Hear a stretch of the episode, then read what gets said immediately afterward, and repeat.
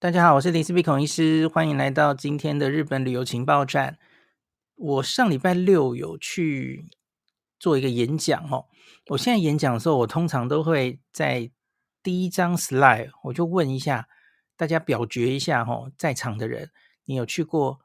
3次以上东京的人举手哦，没去过东京的举手，从来没去过日本的举手哦，因为我要知道现场的朋友他的日本中毒的程度，我才能调整我那个演讲的内容嘛。那我这样的演讲做了几次之后，其实我发现多半会来报名或是来找我的单位哦，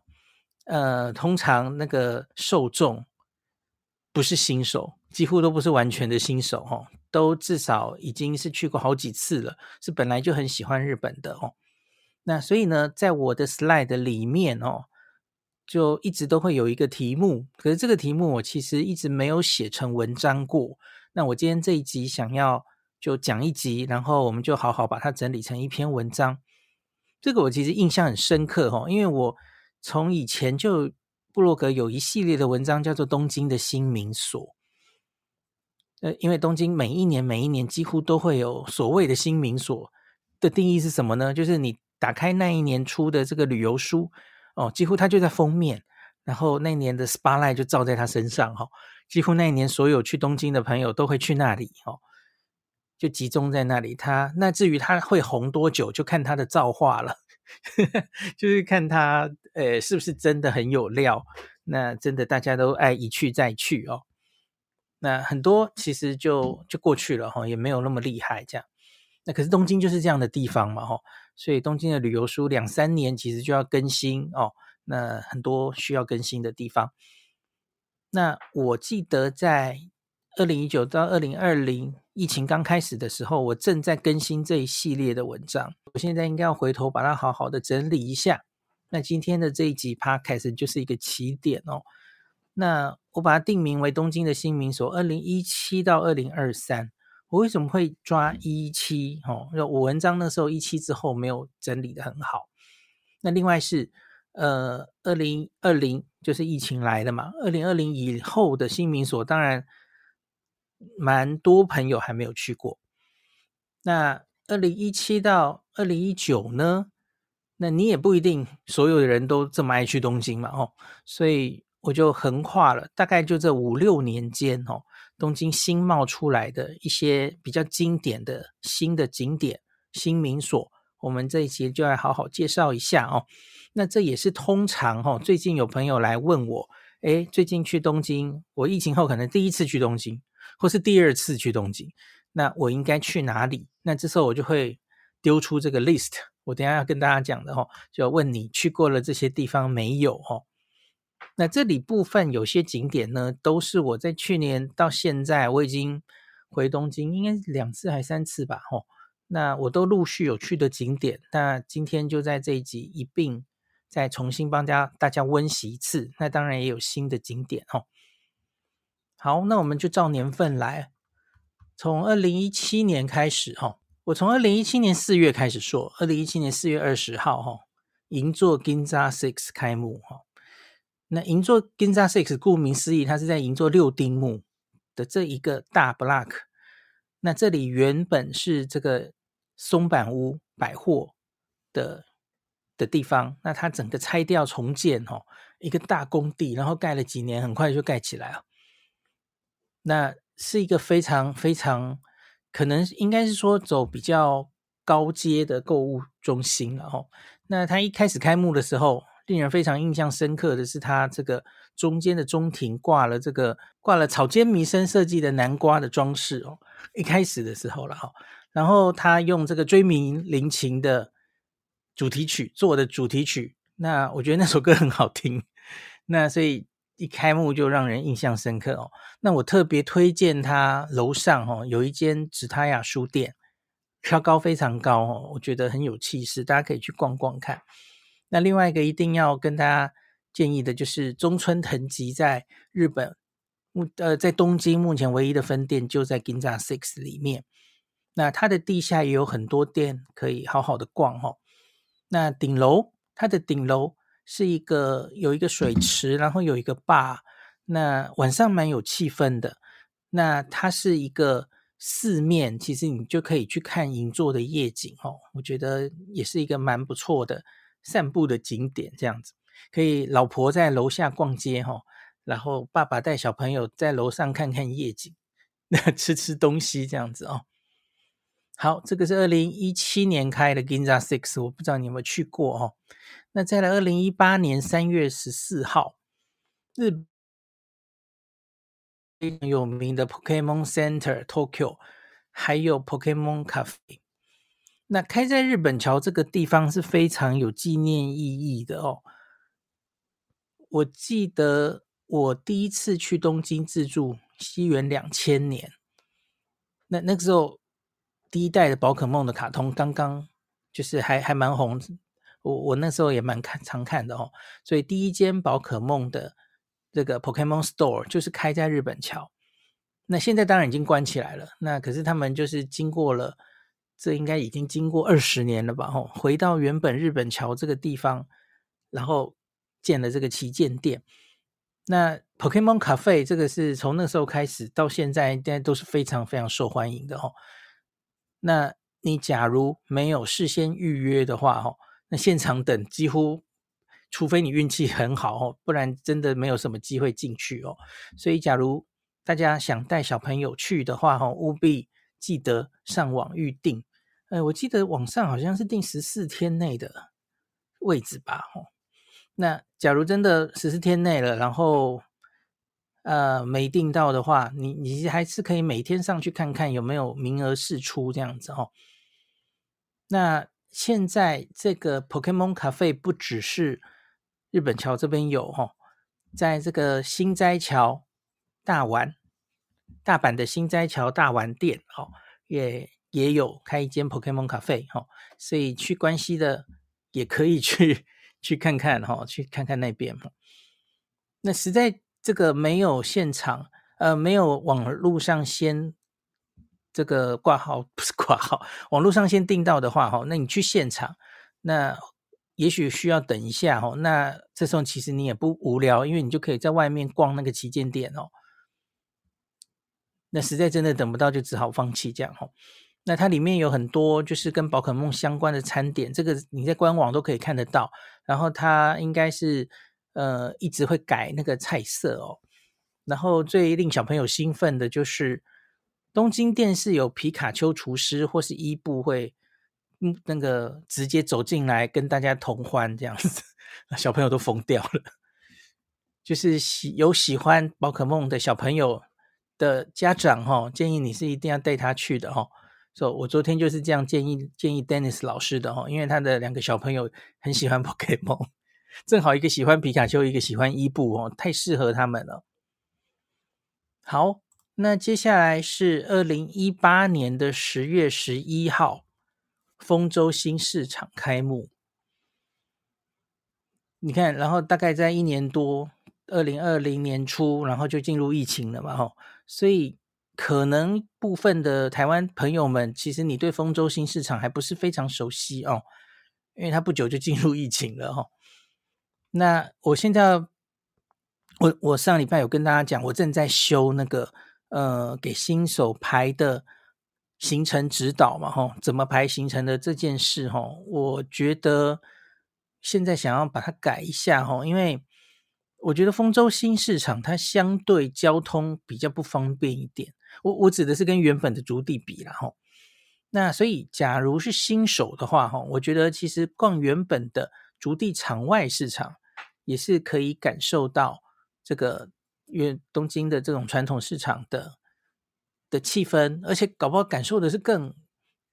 接近原来的气氛，因为我觉得丰州新市场它虽然盖得很大吼，然后有空调然后不拥挤了，可是它整个那个原本竹地市场的味道都没有了哦。那所以假如你想要体验原本的那种热闹的竹地市场哦，反而好像还是竹地场外市场保留了这样的气氛哦。那可是像我这种已经这个很喜欢以前就很喜欢去竹地哦，那很多竹地的名店，场内市场的名店是搬到丰州新市场的哦，所以我个人是还是会去的哦。可是我觉得对新手来说其实就未必是如此哦。那大家可以自己做决定，或是你两个都想来当然也可以哦。好，这个是丰州新市场哦，那它在这个百合海鸥号上，那是离丰州站2站的这个市场前站哦。那所以我现在建议大家排行程的话，也许可以哦，台场一日游，那天早上就从丰州开始哦，吃早餐，然后就顺着百合海鸥号就一路玩下去哦，这样对于现在的新手来说可能玩的是比较顺的哦。那场外市场就是另外一天的路，这样子分开，假如你要去的话。好，再来是2019年的4月4号也是在银座哦，那银座开了一个无印良品的世界旗舰店，那它的上面的高楼楼层是 Muji Hotel， 那这个我在去年夏天有去住嘛哦，那这个我是建议哦，对 Muji 无印良品非常有爱的朋友再去住就好了哦，因为它其实真的不便宜，然后我觉得是要非常有爱，然后哎，你看住进来不管是这个装潢或是它的用具用品全部家电都是 MUJI 出的哦，你就会觉得很兴奋这样哦。那可是假如你对无印良品没有特别感觉，平常也没有在逛哦，我其实不建议你来了哦，因为同样的价钱你可能可以住到很明显是更高阶的一些旅馆都是可以的哦，它价钱真的是不便宜，所以这是来住一种 feel 的哦，无印迷的朝圣的一个旅馆哦。那下面的那个无印良品世界旗舰店，我很建议大家来哦，这个逛，这他自己的官网写说，这等于是一个集大成的一个作品哦，就高高的一栋，然后无印良品什么都有，然后楼下还有 MUJI 的餐厅哦，一楼也有非常多生鲜食品熟食可以吃哦，是一间非常非常大的无印良品，可以逛很久哦。好，那再来是2019年的9月27号，日本桥有一个 Koredo 市町 Terrace， 那日本桥这边其实一直都在进行都市更新哦，那像是最早的都市更新应该是 Koredo， 然后再来是 Koredo 市町 1,2,3， 然后最新的就是这个2019年9月的 Terrace。那这个地方特别在哦，它中间的这个商场哦，竟然有这个诚品生活日本桥进驻哦，它的商业 floor 有3层，然后所以我觉得去看看我们台湾有什么样的品牌哦进驻日本，我觉得也蛮有趣的哦，像是什么郭元益啊、鹿角巷、阿元肥皂都进去了哦。有看到台湾的一些商品在那边，然后看到日本人是不是很有人气等等的哦。好，这个是 Koredo 市町 Terrace。 那再来到了2019年的11月 Shibuya Sky 落成。 Shibuya Sky 不是在这个疫情后才出现的哦，其实你看2019年11月它就开幕了，可是你看啊，几个月它很快就进入疫情，然后就，所以很多人可能以为它是疫情后才来的，不是，疫情前它就盖好了。那这可以顺便讲，涩谷 Park 也大概是那个时候落成的，所以我在疫情前的那最后一趟去的时候，其实这2个地方都去过了哦。那时候真的就是人山人海哦，涩谷 Park 有一个最重要的就是那个任天堂 Store 嘛哦，那时候是要抽号码牌。然后几乎人山人海，根本挤不进去了哦。现在应该好像没有那么挤了。然后另外关西哦，大阪的这个我这次有去看哦，那个梅田大丸百货也有，就跟这个 JR 大阪站直接的哦，那个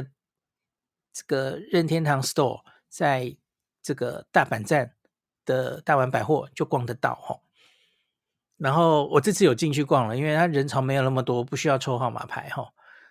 所以我就想连大阪都这样了哦，这个涩谷趴口人应该还好吧我不知道他最近还需不需要排队齁。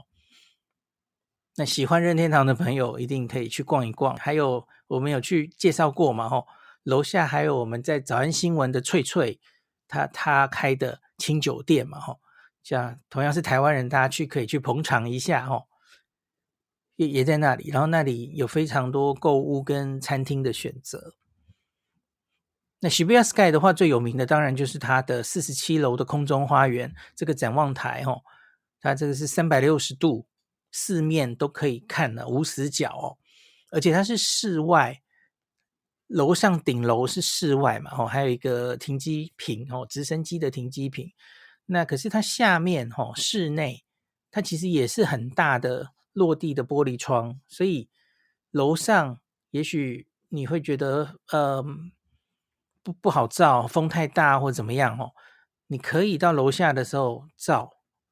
也是可以照出很好的照片。而且我觉得它的46楼，我去年夏天应该有跟大家分享过哦，46楼它即使在晚上的时候，它其实晚上对于一个展望台来说，最重要的是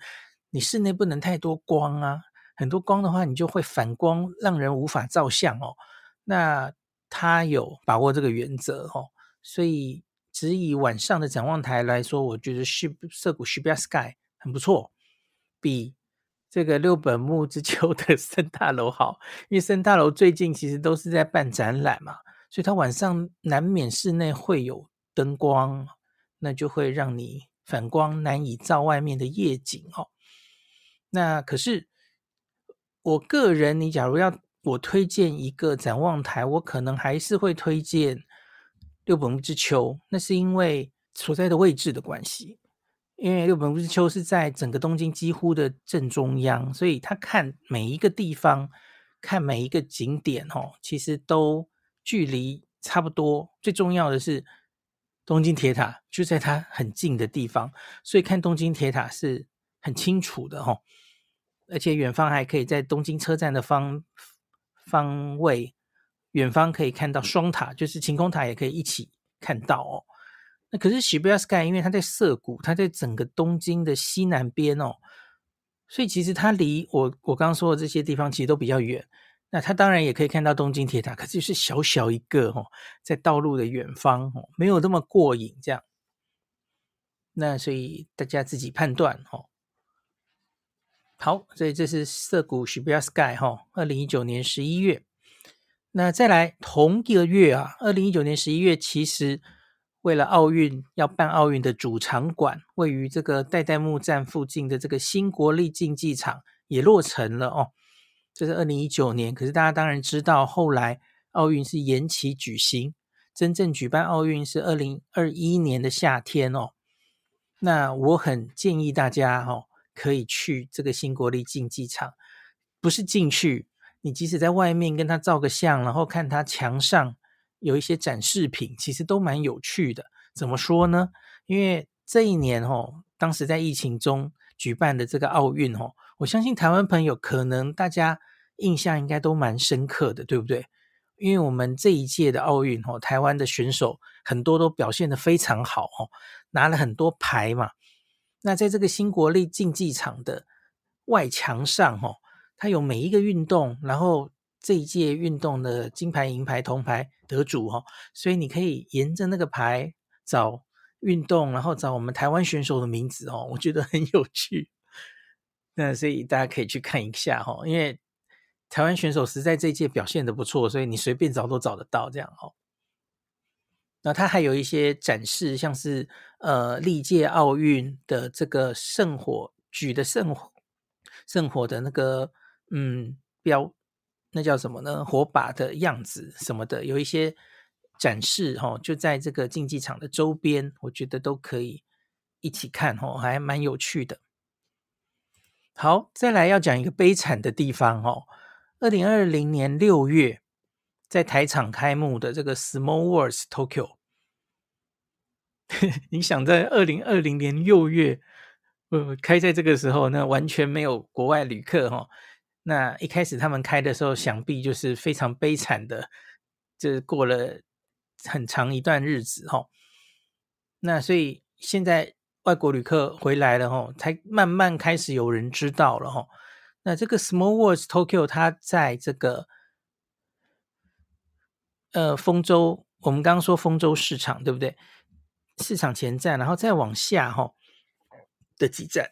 就到了吼。所以它其实下了百合海鸥站的那一站吼，周边很空旷，几乎没有什么其他的东西吼。我记得有一个网球场吧吼。那所以不是为了看这个小小世界哈，东京迷你世界博物馆，这几乎不会特别到这一站哦。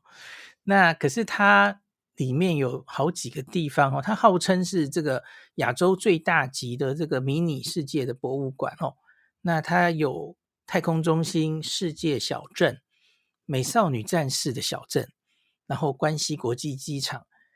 然后对于一些新世纪福音战士的迷的话，他们常常是专程来看这个哦，新世纪福音战士的格纳库，我有做过影片给大家看哦，就是三只这个新世纪福音战士的机器人，然后分别出发的那个模拟的样子哦。那另外还有新世纪福音战士的第三新东京市的模型，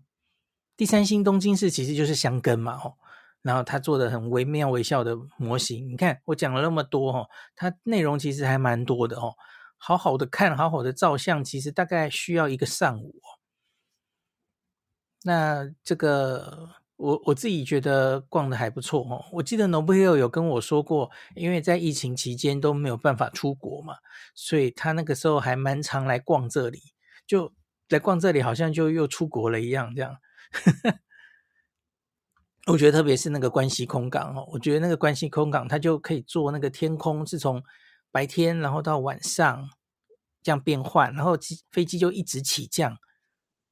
就又有回到那个出国时候的感觉哦。可以想象在疫情中在这个地方可以获得一些安慰哦。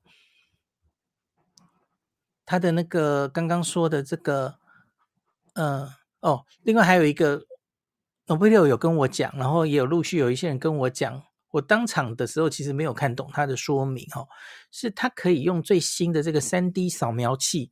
拍摄来宾自己的等身像，制作跟这个本人一模一样的1:80的比例的模型，然后你就可以作为这个迷你模型世界的居民，在这个模型里面摆一年这样子哦。那我那时候有看到南野洋子，就是以前那个歌星南野洋子有做，然后看到他的模型这样子。好，那这个地方在我刚刚说百合海鸥号的这个有名网球之森站，它的下一站就是国际展示场那里了。临海线的国际展示场也可以，可是它离得比较久，步行要9分钟哦。那百合海鸥号有名网球之森步行只要3分钟，可是请注意哦，我那时候去下车是几乎完全没有路标没路标，所以要看 Google Map 走过去，然后那个几乎那附近都没有什么人，这样子都是工地可是这里我觉得还蛮值得来的。好，我回到我的 slide 等一下哈。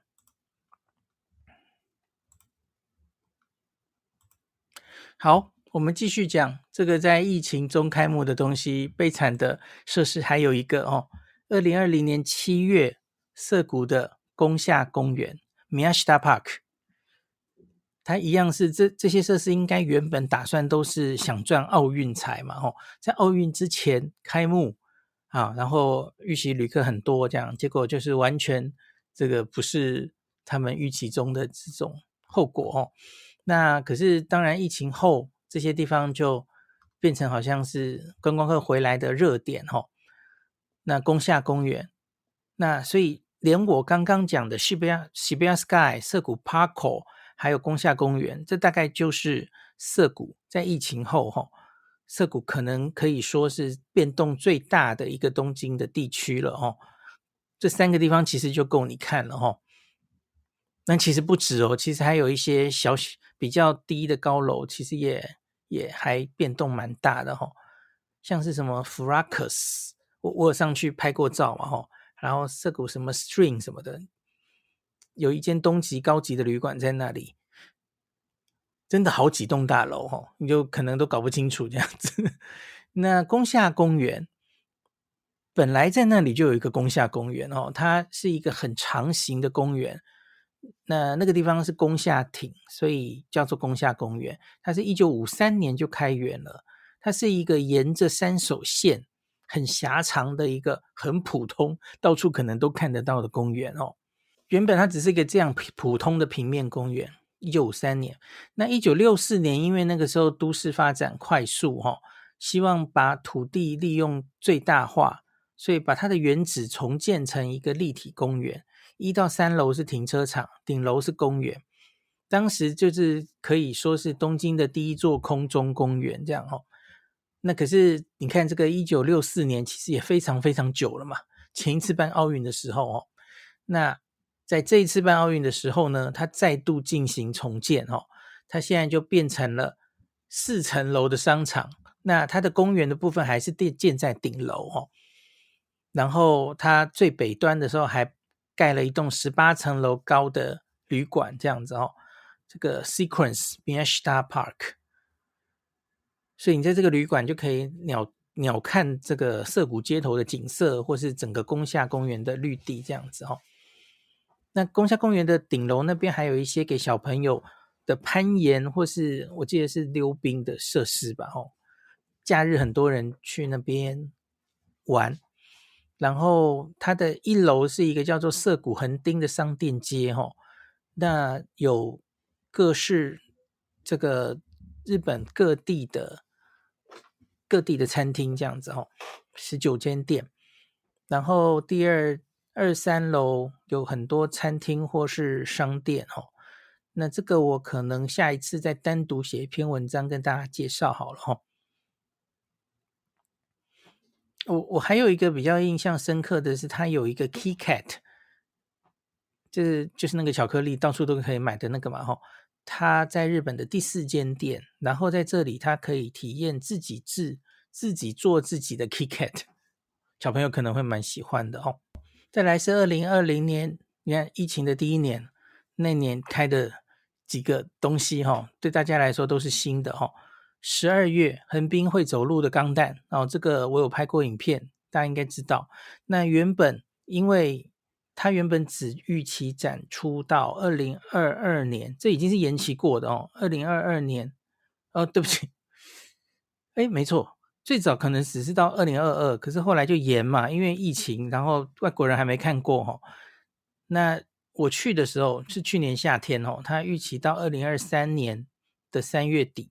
可是后来就因为还有很多旅客没看过，所以他就继续延长了1年哦。所以现在一直到2024年初，钢弹还会一直展出在横滨，就是山下公园那边哦。大家有兴趣的话都可以去。附在一提是，大家很多人在日剧里应该都有看到，横滨多了一个空中缆车哦。那这个空中缆车是更新的咯哦。有没有想到那个你大概是从什么时候开始的日剧开始有这个空中缆车哦？它是2021年4月开始运行的。那它可以在JR樱木町出站之后哦，就看到了那个搭缆车的地方，那你可以一路搭到在红砖仓库的那边的新港区的运河公园哦。那你不用再像以前一样要一路走过去了，那你还可以从空中看整个这个很漂亮的横滨的港区未来21这样子哦。那你在很多日剧里可能都看过哦，就很习惯就是男女主角后面就是那个缆车在天空滑过去这样子。那我觉得还蛮有趣的哦，那只是要注意这个它还蛮受欢迎的，所以你要搭的时候可能排队要排一会儿的队哦，这个要注意，所以最好是不要假日来这样子。我看它是原定2020年末就要开始运行，那可是因为疫情影响，它一直到2021年的4月才开始运作的哦。好，这个应该我记得事前我那次应该也是 KKday 还是客路，就是事先就把票就买好了哦。我记得我买的还是一个跟这个 Cosmo World 的那个套票，跟那个摩天轮的套票哈。结果我到摩天轮就发现人实在太多了哈，我只好放弃，就是真的不要假日去这样子哦。接下来有一段我去东京的时候有跟大家讲过，可是我就一并把它整理在这里哈。东京车站拉面街，它不是新民所啦。东京车站拉面街是2009年6月开幕的哦。大家知道日本常常有这样的拉面主题乐园哦。那可是我自己觉得，假如要我只推荐一间的话哦，我一直都很推荐，就是东京车站拉面街，在八重洲口那边嘛哦，在东京车站一番街里面。那这是2009年6月哦。那可是后来在东京中央邮便局呢，就是大家常常在 Kit Kat 的楼上拍那个丸之内战色很漂亮那个地方嘛吼的 B1 吼开了一个拉面基站区，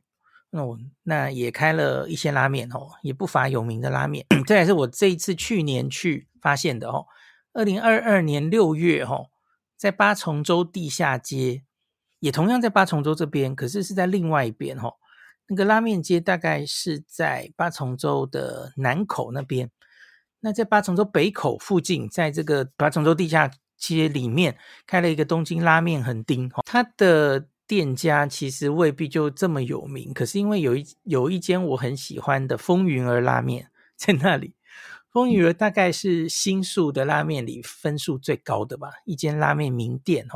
它第一次开分店就开在这边，所以以后你不用跑去新宿，你也可以在东京车站就很轻易的吃到风云儿哦，所以我觉得值得跟大家讲一下。所以东京车站在2022年之后就彻底成为了这个东京的拉面基站区，越来越竞争激烈哦。2022年好像比较少所谓的新名所哦，或是值得特别跟大家介绍的哦。那很快就要来到今年了哦，2023年4月14号。才刚刚开幕了哦，东极歌舞伎町 Tower， 这个我去年在东京散步的时候我跟大家讲哦，它的位置在这个歌舞伎町里面，然后在这个大家都知道那个有一个 Godzilla 的 hotel 嘛哦，这个叫做东宝的 Gracery 哥吉拉旅馆嘛哦，在歌舞伎町看着一只大的哥吉拉，那在这间旅馆的斜后方盖了一个非常非常高的歌舞伎塔哦。你假如在现场或是看它的网络上的照片，你可能觉得那是 P 上去的，那很像假的，因为它的设计就真的很流线型，然后有一点像是在这个异世界在外星才有的建筑哦，就像海浪一样 很有趣的一个建筑哦。那这个才刚刚开幕，我看网络上已经开始有一些陆续的采访文或是体验文有出现了哦。那我这次去当然会去逛逛哦。那它原本的地方是一个很重要的很有历史的歌舞伎町的剧场哦，所以它这个剧场也还留着哦，就在某一层就是有一个这样的剧场。那它里面高层楼有两间，这个是东极的嘛哦，所以有两个东极的新的比较定位比较高的旅馆哦，那两间，然后另外有原本的剧场，然后也有电影院、餐厅、这个很多购物的地方这样子哦。那我不知道到底好不好玩，我真的去逛过之后再跟大家报告哦。那只是就是在它附近逛一逛，然后照这个建筑，我觉得就都蛮有趣的哦，因为这个建筑实在是非常醒目哦。好，那再来是马上就要开的哦，可能是最近最红的设施吧哦。6月16号，东京哈利波特影城要开幕了哦。这个票听说不是很好买。那东京这个为什么说这个受到瞩目哦，它是全球最大的哈利波特影城。那原本最红的当然是英国伦敦，一直有一个哈利波特影城，这个大概是这几年去英国玩的话哦，所有哈利波特迷大概都会去朝圣的地方哦。那可是跟你会知道大阪环球影城不是也有一个哈利波特的设施吗？吼，可是不一样吼，同样是那个城堡吼，那可是大阪的那个设施是进城堡然后做然后一个游动态的设施嘛吼，那可是这里东京这个新的比较接近影城啦吼，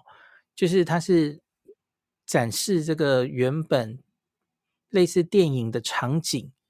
来给你看的，所以是比较静态的展览，不是那种动态的设施哦。所以大家应该可以知道这样的差别哦。那它的原址其实也是我有去采访过的哦，是一个东京很老的游乐园丰岛园。那所以丰岛园结束营业了哦，它有一部分的用地就这个由美国华纳兄弟公司接手，就把它打造成哈利波特影城哦。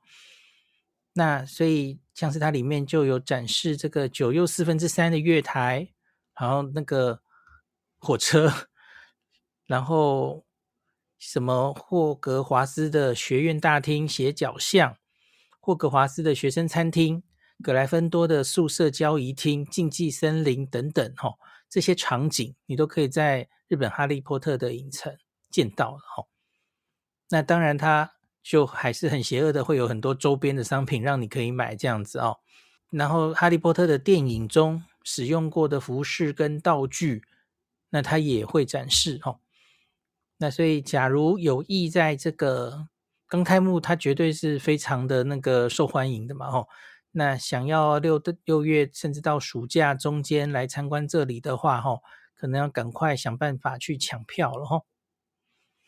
那它还有一个号称是全球最大的哈利波特商店，还有一个世界最大的奶油啤酒酒吧哦，都是比伦敦的那个还大这样子哦。我看客路上有票哦，就是大家可以自己去看看客路那个你想去的时间票还有没有哦。好，再来一个就是我还不确定它什么时候开幕的地方了哦，那也不是很确定到底它是不是对观光客项会有多少设施？这个地方叫做麻布台之丘哦。2023年秋天预定要落成开幕哦。那你听到什么什么之丘哦，六本木之丘，你就知道这又是森大楼集团的作品哦。那最近去东京的朋友，那你在看东京铁塔的时候，你可能都会看到旁边有一个好高的建筑，怎么在那边好碍眼哦。这个我很推荐的六本木的这个森大楼去，结果左边就有一大根柱子杵在那哦。很抱歉，以后还会再出现2根哦，因为这个主建筑啊，麻布台之丘的主建筑是最高的一栋，还有2栋比它矮一点点的哦，所以你会发现3根柱子挡在那边。幸好没有挡住东京铁塔啦哦，可是它就很明显比这个东京铁塔还大根。事实上它是落成之后，它其实现在应该已经盖到那个高度了哦，好像就是333公尺，跟东京铁塔是一样的高度，所以它会变成全日本第一高楼哦，现在应该已经是了哦，因为它已经盖上去了。那可是它坐稳不了多久哦，没几年之后啊，在这个东京车站的日本桥口那边会有一个 Tokyo Torch 火炬大楼哦，那个会超过它变成新的全日本最高大楼。好，那当然是后话哦，那个我也不确定 Torch 上面会有什么样的设施哦。那总之它会变成这几年的，从现在开始的东京最高层的大楼麻布台之丘。那可是很确定的几个消息是哦，它大概不会有展望台。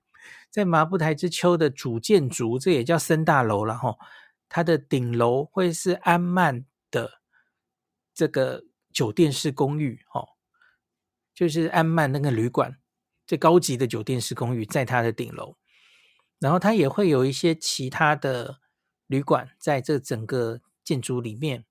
那当然它就是跟六本木之丘或是 Tokyo Midtown 一样，都是一些复合设施嘛，然后有住宅栋也有办公栋等等，然后有一些商家等等的哦。我看商家好像有一些的名单已经陆续在公布了哦。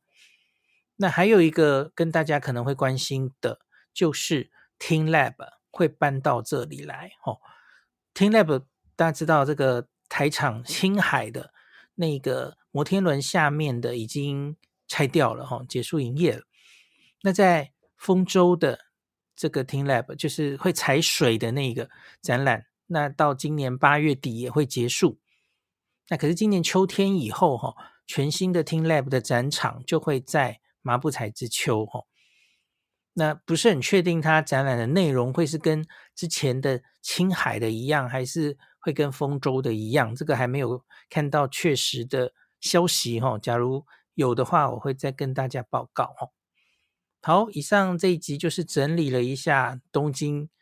这几年的新名所哦，你有没有觉得听到头昏脑胀？你看光是这几年还不讲旧的景点，东京就有这么多东西可以逛哦，这要到什么时候才能逛完呢？哦，那东京也相信会一直会有新的东西冒出来，这个才叫东京嘛哦。好，今天就讲到这里。宝可梦咖啡是1个月前台湾时间5点开始预约，最近都是秒杀哦。OK， 他提供的经验，